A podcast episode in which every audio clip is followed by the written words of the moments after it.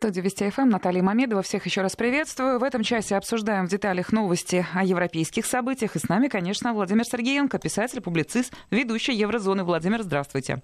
Здравствуйте, Наталья. Здравствуйте, дорогие радиослушатели. Напоминаю, что вы также можете принимать участие в нашем разговоре. Если есть вопросы, комментарии, пожалуйста, 5533 Вести. Это наш смс-портал 903-170-63-63, WhatsApp, Viber. А мы начнем с новости о заявлении, которое сделано весьма высокое лицо в Германии.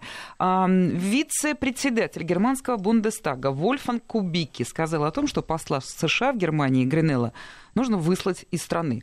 Владимир, ну вот такой нечасто услышишь в парламенте. Радует? Да. Если честно, радует, если вице-президент Бундестага требует от министра иностранных дел э, незамедлительной высылки э, посла, то есть объявить его нон-гранта. Это действительно радует. Просыпается чувство суверенитета не только теперь в пивных ларьках и в пивнушках во время Баварского пивного фестиваля. Теперь оно просыпается в Бундестаге. И когда об этом заявляет такой человек, как Кубики, это у нас свободные демократы, и уровень вице-бундестаг президента это достаточно высокий уровень. Это не просто там синяя мигалка. Это человек, который влияет на сессии, на парламентские решения. А и... его возмутило что-то конкретное или просто накипело? Нет, насчет накипело, это само собой. Он так и говорит, накипело. Э, в данном случае непосредственно в Германии сейчас происходит э, разговор, притом достаточно жесткий разговор, потому что оппозиция не позволяет сместиться, но и внутри правительственной коалиции э, есть разногласия по поводу финансирования э, следующего года и вообще разных программ. То есть идет разговор о бюджете страны. Это достаточно сильная дискуссия, потому что вдруг заметили, что министр финансов Олаф Шульц, Шольц, он э, как-то странно э, свою партию социальных демократов поддерживает больше, ну, с точки зрения министерских кресел, нужно понимать, что коалиция состоит из трех партий. Христианские демократы, партия Меркель, потом Баварская сестринская партия, Христианский союз, и вот они еще взяли себе, если чтобы понимали люди, которые не глубоко в политике, партию Шредера, которой когда-то он был, когда он был канцлер, вот и сегодня такой вот человек, который лоббирует интересы э, России не только в Германии, но и в Европе, но в контексте энергоресурсов. Так вот, все эти три партии, они имеют разные министерские кресла. Э, например, баварцам принадлежит Министерство внутренних дел. Э, Министерство экономики принадлежит социальным демократам. И вот как-то странно обратили внимание, что э, министр экономики своим подсовывает больше денег. И как они начали рубиться в парламенте, дискуссии достаточно яркие, пылкие, но все они сводятся к каким-то процентам, каким-то цифрам, которые не очень люди понимают даже о чем речь идет. Просто заметили вот такую особенность, что своим дают больше по партийной линии. И вот в этих всяких дискуссиях это действительно внутри германское дело, как и, э, и куда направлять бюджет, сколько тратить этих бюджетных денег. Вдруг выясняется, что очень заинтересованное лицо это э, посол США в Германии. Он вообще известная личность, при том известен не с хорошей стороны. Он все время себя ведет, и все его заявления, они достаточно, ну, такие, знаете, он не компрадор, конечно, однозначно, а э, такой губернатор, который себя чувствует колонизатором. И Германия все еще находится под оккупацией, а он верховный комиссар этой оккупации. Я сейчас цитирую немецких политиков. Это абсолютно э, не мои слова. Риторика прошлого и... века, признаться. Абсолютно. Но и э, проблема лежит в прошлом веке, потому что риторика альтернативы для Германии, которая не имеет своего вице-президента в Бундестаге, она как раз часто говорила, что суверенитет Германии имеет отношение к итогам Второй мировой войны, к договору 4.2, когда произошло объединение Германии. Но окончательной точки не было поставлено, и Советский Союз, выведя войска, завис с проблемой американских войск на территории Германии. Известно, что при объединении Германии, например, Англия требовала, как страна победительница, которая имеет право оставлять оккупационные силы и власти, например, э, без разрешения Германии проводить учения своих войск на территории Германии. Это было требование Великобритании на самом деле. То есть Великобритания препятствовала объединению Германии, не Советский Союз. И вот там лежит огромное количество зарытых мин э, замедленного действия, исторического замедленного действия. И посол Германии, посол США в Германии, это человек, который не стесняется угрожать просто. И каждый раз напоминает, вся его риторика. Он напоминает, что мы здесь американцы, и мы будем вам говорить, что делать. Значит, э, перво-наперво, это э, Северный поток-2 и письма угрозы, которые рассылал посол э, США немецким предприятиям, которые принимают участие или потенциально могут иметь отношение к принятию участия к постройке Северного потока-2. То есть есть косвенные, например, фирмы э, или банки, через которые может проходить какой-то платеж. И его рассылка это было не просто, знаете, ознакомление с тем, что мы в США можем принять меры по отношению к тем, э, кто поддерживает средства Северного потока-2. Нет, это была непосредственная угроза. Знаете, вы помогаете, мы вас будем преследовать, мы вас будем наказывать. И даже без дипломатического языка. И Вольганг Кубики, непосредственно вице-президент от свободных демократов, который сказал, что таким тоном с нами разговаривать нельзя. Он, во-первых, не единственный, кто об этом говорит. Достаточно много кто говорит о том, что с Германией говорить нельзя таким тоном. Но как на уровне вице-президента Бундестага, конечно, это первичное заявление, и это непосредственное обращение к министру иностранных дел Германии, чтобы выдворить отсюда посла США. Абсолютно новая политическая игра, абсолютно новое взаимоотношение. В своей риторикой, конечно, Гринель, посол США, неоднократно вызывал критику и шквал критики, но вот это никогда не было на уровне призыва и обращения к министру иностранных дел столь высокой позиции, чтобы задуматься о том, что сделать его персоной нон-грата. Суть же вопроса сводится к чему? Дело в том, что э, требования США от Германии это повышение до 2% э, своих от ВВП в свое вооружение. И Германия на дебатах по распределению бюджета заявила о том, что произойдет небольшое увеличение, между прочим, но не 2%, как это ожидается, а примерно дорастет к какому-то году, может быть, 2025 до полутора процентов. Но то, что касается ближайших лет, вот 1,37, один потом в 2023 году ожидается, что понизится на 1,25%. Вот эти вот тонкости, понимаете, там 1%, 1,5%, 1,37, запятая, а, они какое отношение имеют к тому, чтобы понимать, а какой бюджет вообще, о какой речи идет? И немецкие политики выстраивают свою, э, скажем, оборону дипломатического уровня э, в объяснении, что на самом деле посмотрите, что мы делаем. Не, давайте не рассказывать нам с точки зрения процентов. Вот как-то вы тупите американцы, когда говорите про 2%. Поговорим давайте о том, что мы делаем. Например, об ограниченном войске, э, контингенте войск в Афганистане. Здесь после США по численности на втором месте Германия. И мы это финансируем. Если вам не нравится, мы можем задуматься о том, что в принципе это неправильно содержать там войска. И вот... Э... Ну я так понимаю, что этот разговор предметный. Там, можно сказать, пунктов-то более десятка, если мы говорим о претензиях э, Германии к США, вот э, основываясь на этом заявлении. А, я вам предлагаю прокомментировать, просто время экономлю, хочется узнать побольше.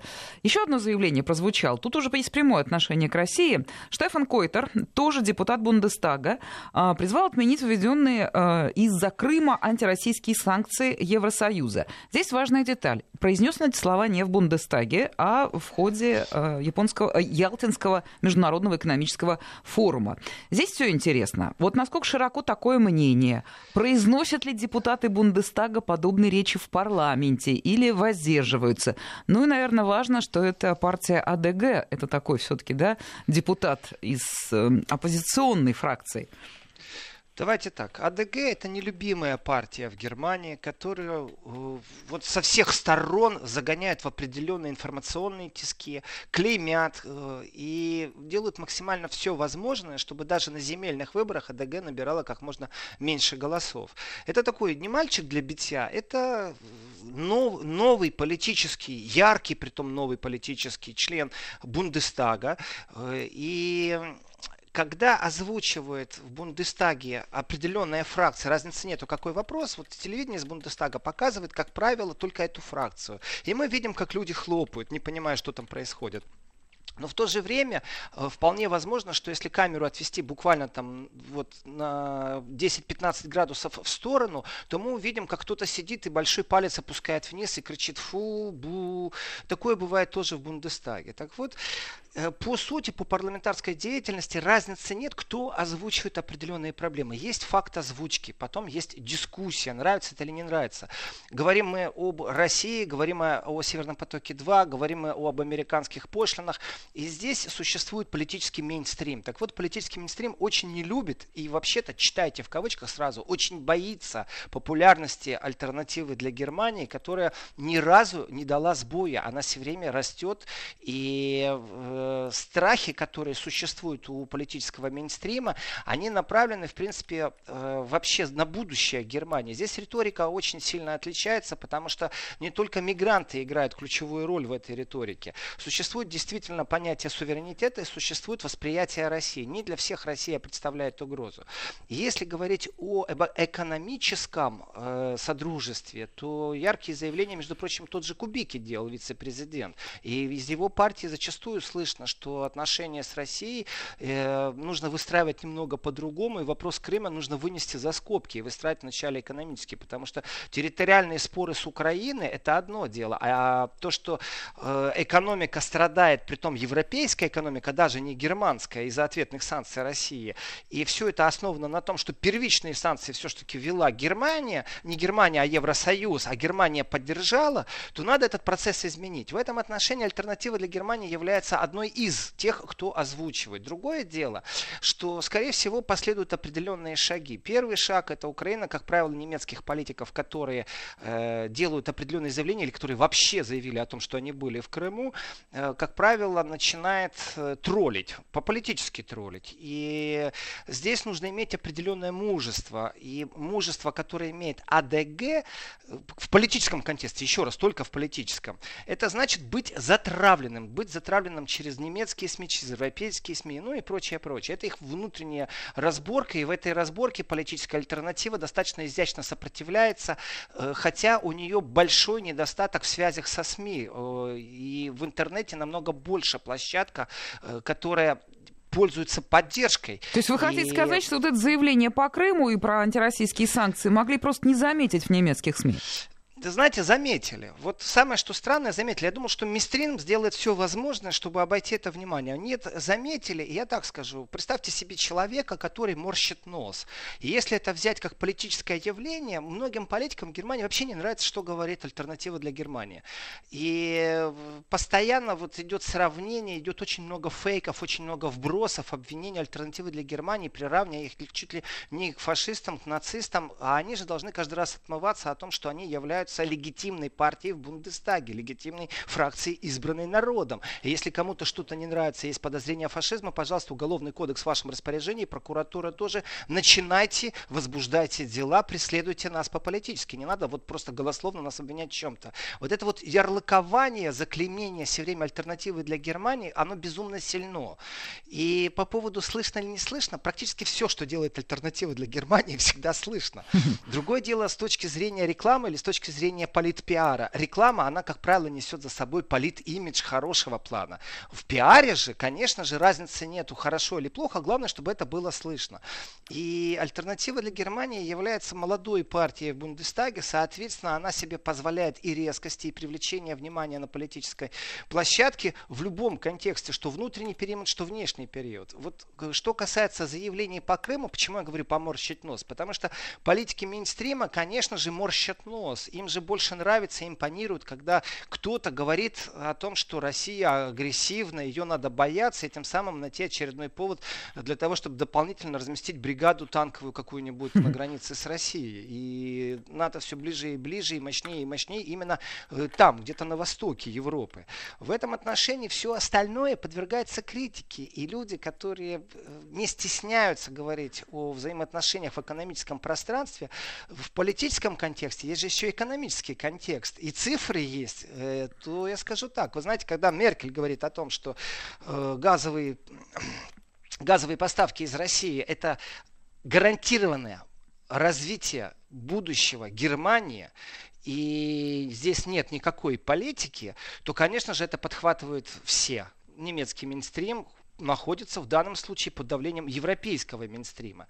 Когда же представитель альтернативы говорит о том, что Крым нужно вынести за скобки, и ну, это вредит э, взаимоотношениям между, и экономическому развитию, то, конечно, этому не такое сильное значение придается. Здесь нужно быть честным. Э, но есть факт Он не первый, кто об этом говорит, и даже не второй, он один из. И здесь выстраивается определенная последовательность, что такие голоса есть. Когда такие голоса есть, после этого кто-то задумывается о том, как выстраивать взаимоотношения. Ну, мы будем, конечно, следить вот за этой темой, и уж непременно, в частности, в программе Еврозона обязательно будем говорить, когда такие голоса звучат, и насколько широко это воспринимают. Хочу предложить вам еще одну тему. А, тут уж, как говорится, да, без комментариев. Высший суд Евросоюза позволил Германии высылать мигрантов в другие страны ЕС. Все, проблема беженцев, можно сказать, решена? Ха-ха-ха. Вы знаете, мы сами себя подкалывать умеем в еврозоне, Наталья. Проблему беженцев вот так вот взять и решить, конечно, нереально Нет, ну если критиковали Меркель все время за то, что заполонили Германию в свое время вот эти потоки мигрантские, то теперь разрешили Берлину отправлять их в другие страны. Причем там даже есть деталь. Это можно делать и в том случае, если мигранты столкнутся в другой европейской стране с бедностью. Ну совсем развязали руки. Все, гоните Вы их знаете, всех.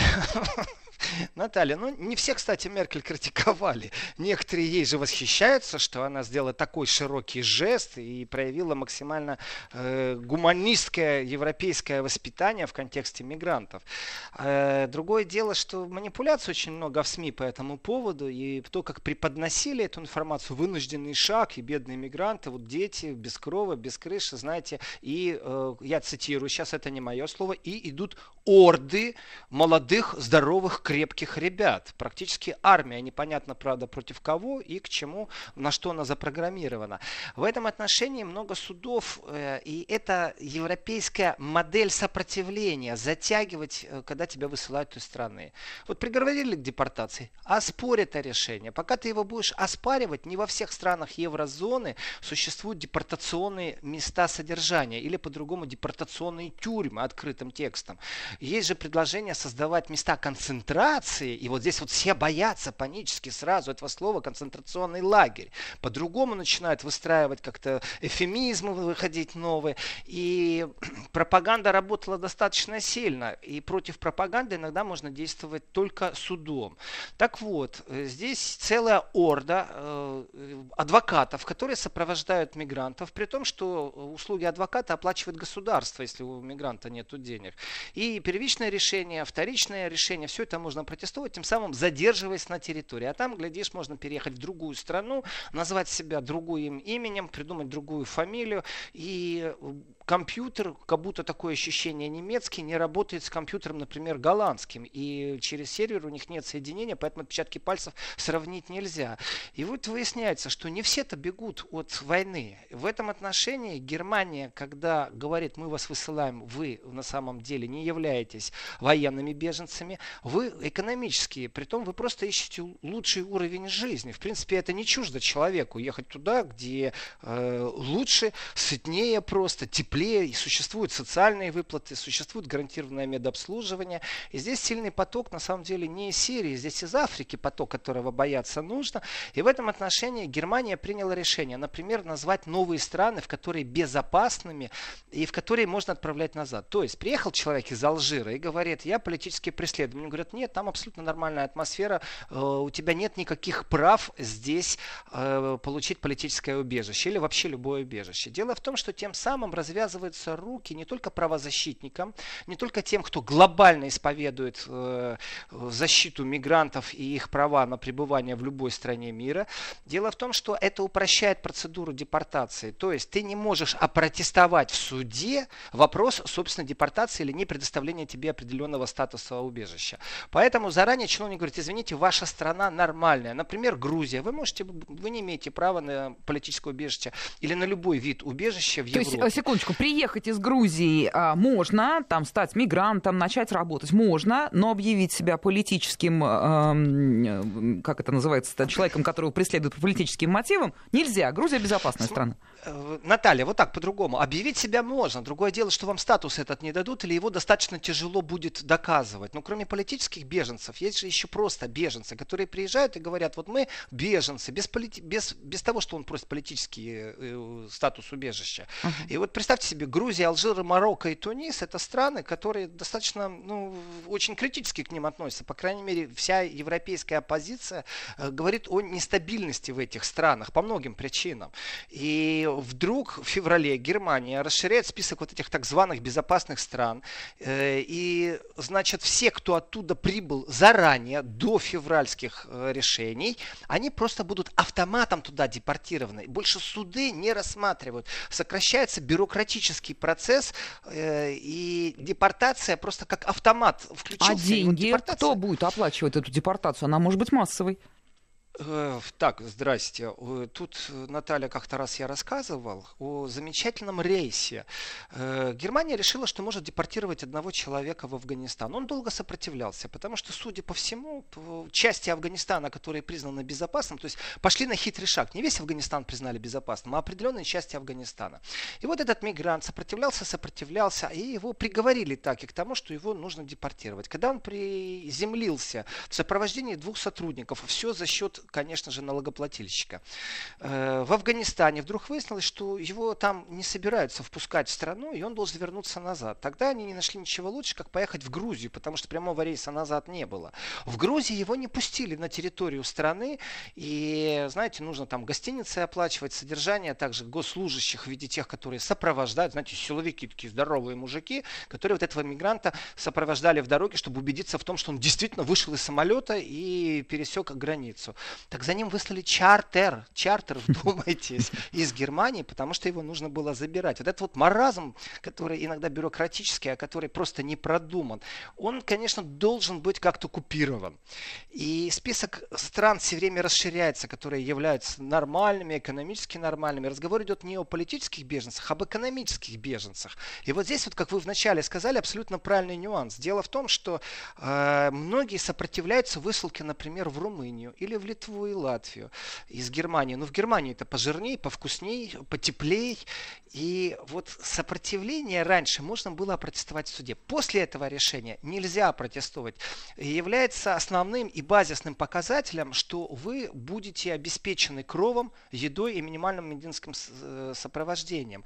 Если вам вдруг грозит бедность, потому что там меньше денег, это ваши проблемы. У вас есть базовое обеспечение, все, марш. Вы не можете оспорить это в суде. Тем самым, конечно, сокращается огромное количество государственных средств из бюджета на работу судей. Это тысячи заявлений. По поводу депортации и массовых депортаций, в принципе, к этому подходит Европа. Это не только Германия, к этому подходит Европа. Э, что перемещение будет вначале в эти особые лагеря, и здесь даже предлагали острова в Евросоюзе, на которых будут только те, кто прибыл из других, из третьих стран недоразвитых, и у них нет права здесь оставаться остановиться в Европе, ну даже на сутки. Владимир, и... сделаем паузу. Впереди выпуск ну, новостей, ну... внимательно слушаем. А вот эту тему обязательно продолжим, потому что и у меня еще есть вопрос, некоторые детали не ясны. Ну и действительно, это очень важно для, европейско... для Европы тема решения Европейского суда, который разрешил Германии высылать тех, кому было отказано в получении убежища в другие страны Евросоюза, и Германия расширила список безопасных для этого стран. Продолжаем программу. Прежде чем вернемся к той теме, которую обсуждали до новостей, а, сообщения, которые идут по лентам информагентств буквально сейчас, заявление президента Владимир Путин сказал, что ипотечные каникулы будут распространяться на все ипотечные кредиты, в том числе выданные ранее. А, заявление прозвучало на заседании правительства, где присутствует президент. И еще распространение ипотечных каникул на действующие кредиты будет исключением из правила закона обратной силы не имеет. Это тоже заявление президента Владимира Путина. Подробности в ближайшем выпуске новостей, а мы возвращаемся к европейским делам. Еще раз напомню, с нами Владимир Сергеенко, публицист, писатель, ведущий программы «Еврозона». А, Владимир, подтвердите голосом, вы с нами. Я не просто с вами, я даже сразу готов начать с той же точки, на которой мы закончили перед новостями. Так вот, Европейский суд, когда рассматривал, это все-таки высший Европейский суд, высшей инстанции уже нету в данном случае, когда рассматривал просьбу именно немецких судов э, выработать единую трактовку для случаев э, депортации, то разговор идет вот о чем. Дело в том, что Германия практически ни разу не выслала людей или не переслала назад в Венгрию или в Грецию или в Болгарию.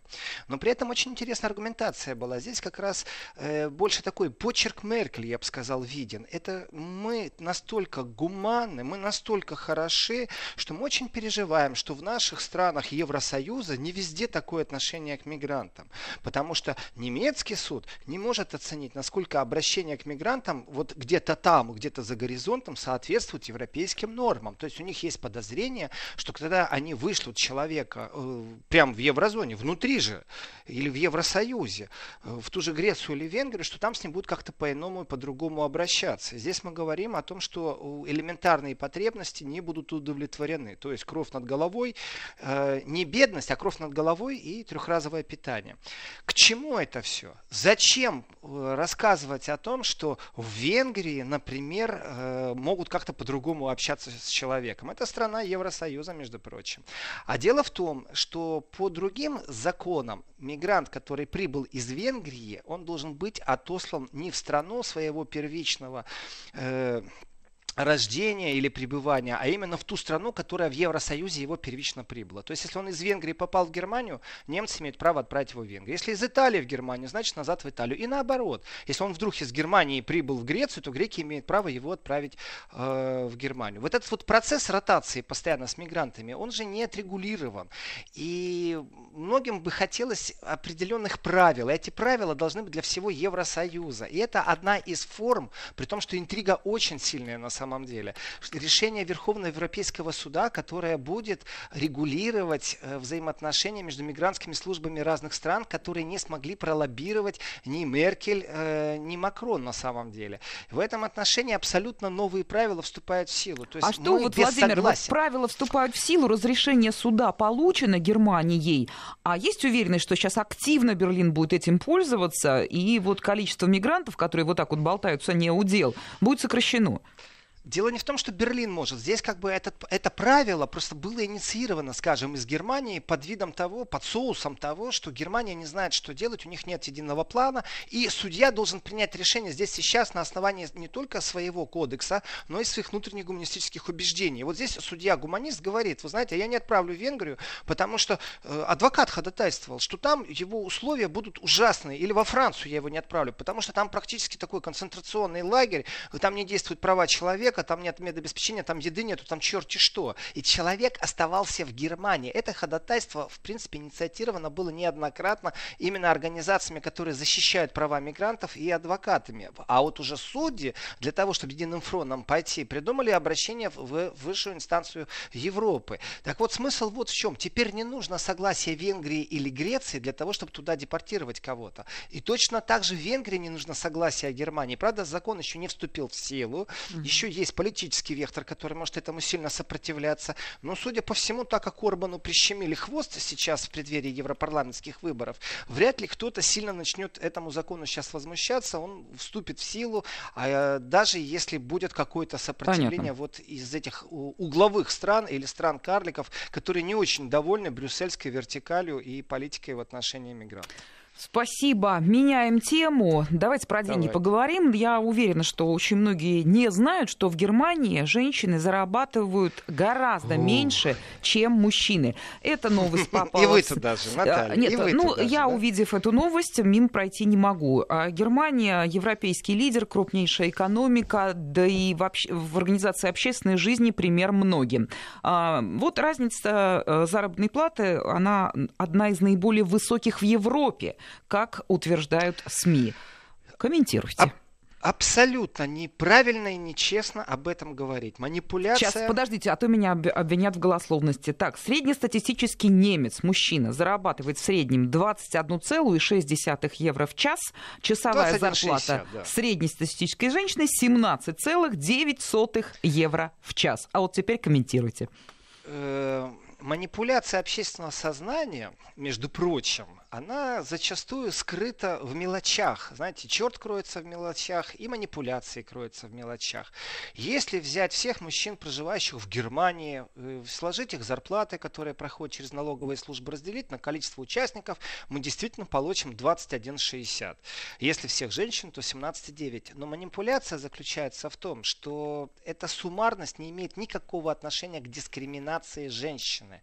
Это статистика основана на общей зарплате. Дело в том, что просто женщины зачастую заранее работают на тех службах, на тех рабочих местах, которые оплачиваются просто по-другому меньше, а не потому, что они женщины. И в этом отношении рынок труда предоставляет трудозанятость женщинам действительно по другим тарифам. Это же факт. Если посмотреть правде в глаза, вот взять всю Германию, всех э, женщин, которые работают в гостиничном бизнесе, всех горничных, всех уборщиц, мужчин же практически нету, а они получают практически самую минимальную зарплату. Минимальную уже просто некуда. И в этом отношении, конечно же, кажется, что их зарплата меньше, и она и есть меньше, но это не дискриминация женщин ни в коем случае. Это трудозанятость на менее и хуже оплачиваемых местах. Если рассматривать с точки зрения дискриминации, то вот э, мы сегодня говорили об альтернативе для Германии, которая имеет мужество э, на определенные заявления, чего не хватает министримовским немецким политикам. Была в перепалка прямо в Бундестаге, когда вице-президент Бундестага партии зеленых э, заявила в своем заявлении, она сказала, что везде по всему миру женщина дискриминируется. И представитель альтернативы для Германии вышел на трибуну и сказал, что вы говорите неправду, вы манипулируете и врете, потому что посмотрите на нашу страну. Сколько уже лет руководит женщина нашей страной? Посмотрите на наш парламент. У нас э, женщина вице-президент, и она говорит о том, что кто-то здесь кого-то дискриминирует. Зачем вы манипулируете? Давайте переведем в русло о тех странах, например, мусульманские страны, в которых права женщины не такие, как в Европе. Притом это отдельные страны, в которых существует, например, даже сегодня э, казнь с помощью камней за то, что женщина изменила. И в этом отношении манипуляция сильна. Зачем же вы рассказываете, что Германия является страной, в которой дис- дискриминация происходит? Это перепалка была настоящая, когда его перебивали, он в ответ перебивал. Кто-то в зале смеялся, кто-то хихикал, кто-то кричал. То есть настоящая такая, знаете, мужчина-женщина, как будто они муж и жена не поделили что-то при разводе разводе. Так вот, в этом отношении статистика, конечно, вещь серьезная, но э, разговор этот почему-то, как будто четвертая волна феминизма пошла в Германию, очень усиленно присутствует сейчас везде, э, в том числе и мы проводили диалог вместо монолога о том, что такое феминизм сейчас, зачем он нужен, и нужен ли он действительно э, как активная дискуссия для общества. Откуда вдруг это взялось? Если вы переживаете так сильно о том, что женщина э, трудозанята на рабочих местах, которые априорно оплачиваются по другим Владимир, тарифам. буквально двухсекундная пауза. Вести ФМ. И продолжайте то э, не забудьте, пожалуйста, что в принципе система образования в Германии, она равна. Мужчины и женщины имеют право и доступ, нету запрета на какую-то профессию или еще что-то. И в этом отношении в принципе, свести разговор к тому, что нету в образовании женщин и у них нет возможности доступа к другим профессиям, является несправедливым. В принципе, здесь есть определенное лоббирование феминизма. Почему я говорю четвертая волна? Вы так, э, я слышал, улыбнулись, мне кажется. Да. Э, дело в том, что разговор с трибуны Бундестага, разговор этот абсолютно не кулуарен, это разговор э, не является закулисным, именно не общественным, а именно уже вот практически практически парламентарским и правительством ввести квоту. Эти призывы очень сильны на то, чтобы в Бундестаге э, гарантированно было 50% э, мест для женщин. То есть 50 на 50, что женщин мало и надо что-то изменить.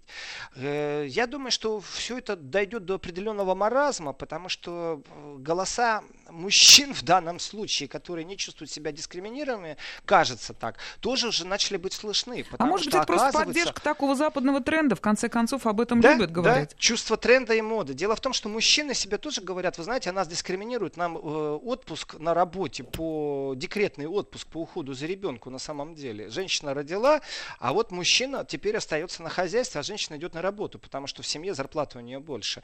Э, предоставляют реже. Вот она настоящая дискриминация ситуация. Нас, мужчин, э, вот гнобят прямо, не дают нам быть няньками своим детям, потому что не сохраняют рабочих мест. В принципе, вы правильно сказали, это абсолютный тренд. Зачем его каждый раз вот выносить из него истерить, непонятно.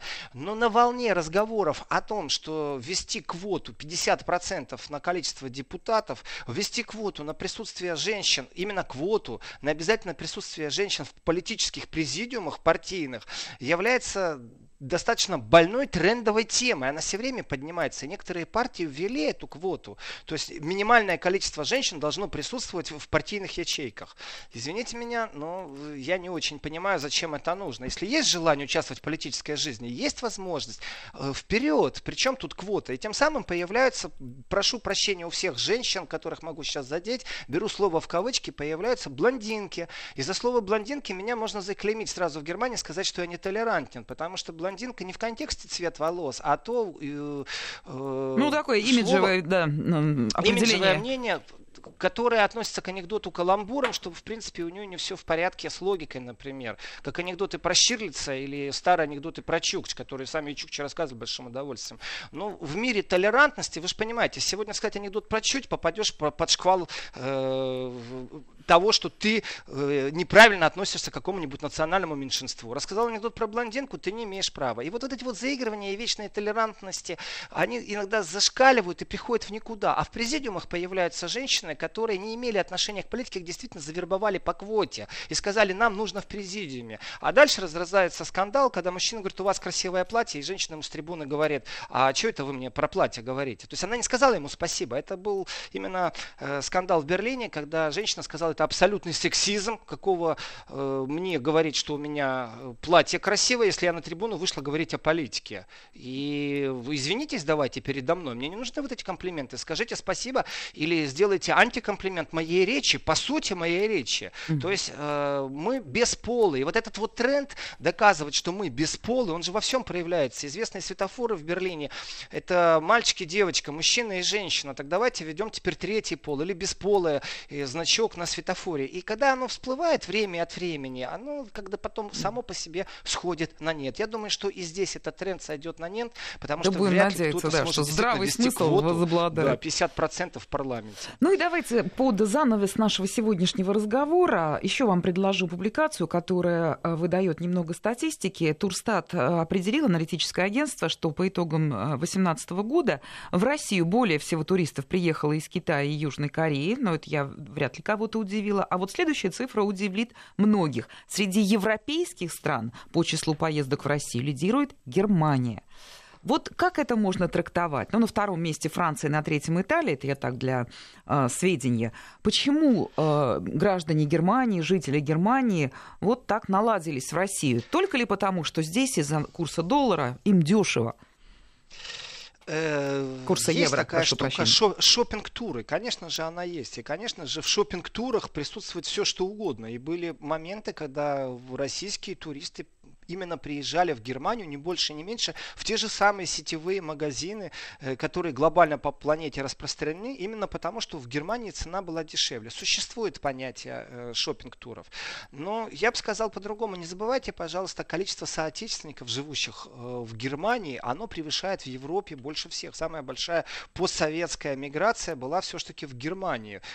Франция находится на следующем месте. У них все-таки еще с дворянства началось, еще с революции Октябрьской но тем не менее вот именно постсоветское, то есть актуальное. Э, я бы спросил у Росстата, насколько сократилось, например, количество авиалиний из Германии, потому что когда-то Люфтганса заявила о сокращении авиаперевозок, и здесь глобально играет на рынке мнение, стоит ли иметь бизнес, развивать ли отношения с Россией, потому что вполне возможно, что в будущем будут санкции, зачем же вообще начинать бизнес с Россией в этом отношении. Средний бизнес начал покидать в какой-то определенный момент Россию.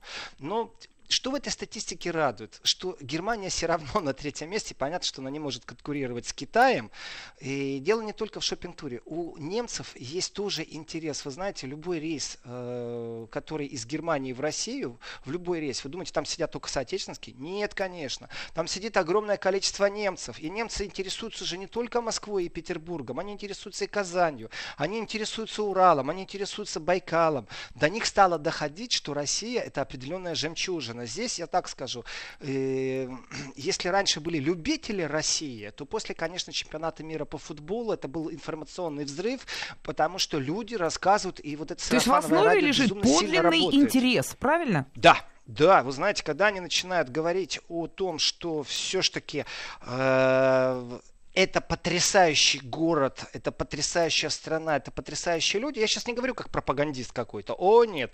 Я говорю о своих личных встречах, когда вдруг слышу не от друзей, которых я привозил, или от групп, которые я организовывал, а я слышу от людей, которых вот на коротке small talk, знаете, где-нибудь на какой-нибудь пресс-конференции или в каких-нибудь кулуарах ПАСЕ или Европарламента, и вдруг ты слышишь, это потрясающе было. Ну, Дело в том, что есть разные догмы. Знаете, не все ездят в Россию, чтобы говорить о правах человека. Это избитая политическая тема со скоминой. Есть люди, которые плевать хотели на эти разговоры. Они едут, потому что узнали, что там красиво.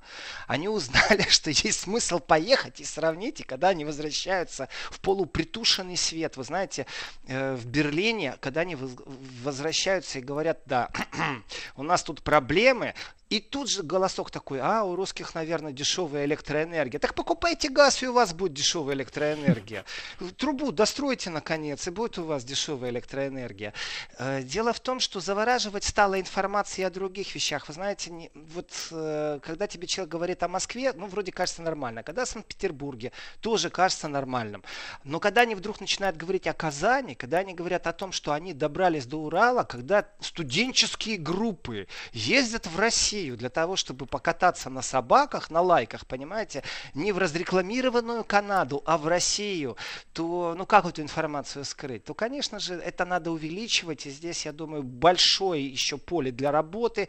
И для тех, кто э, курирует туризм российский. Не просто так, например, существует бюро э, абсолютно германское, которое занимается пиаром германского туризма на территории России. Вы знаете?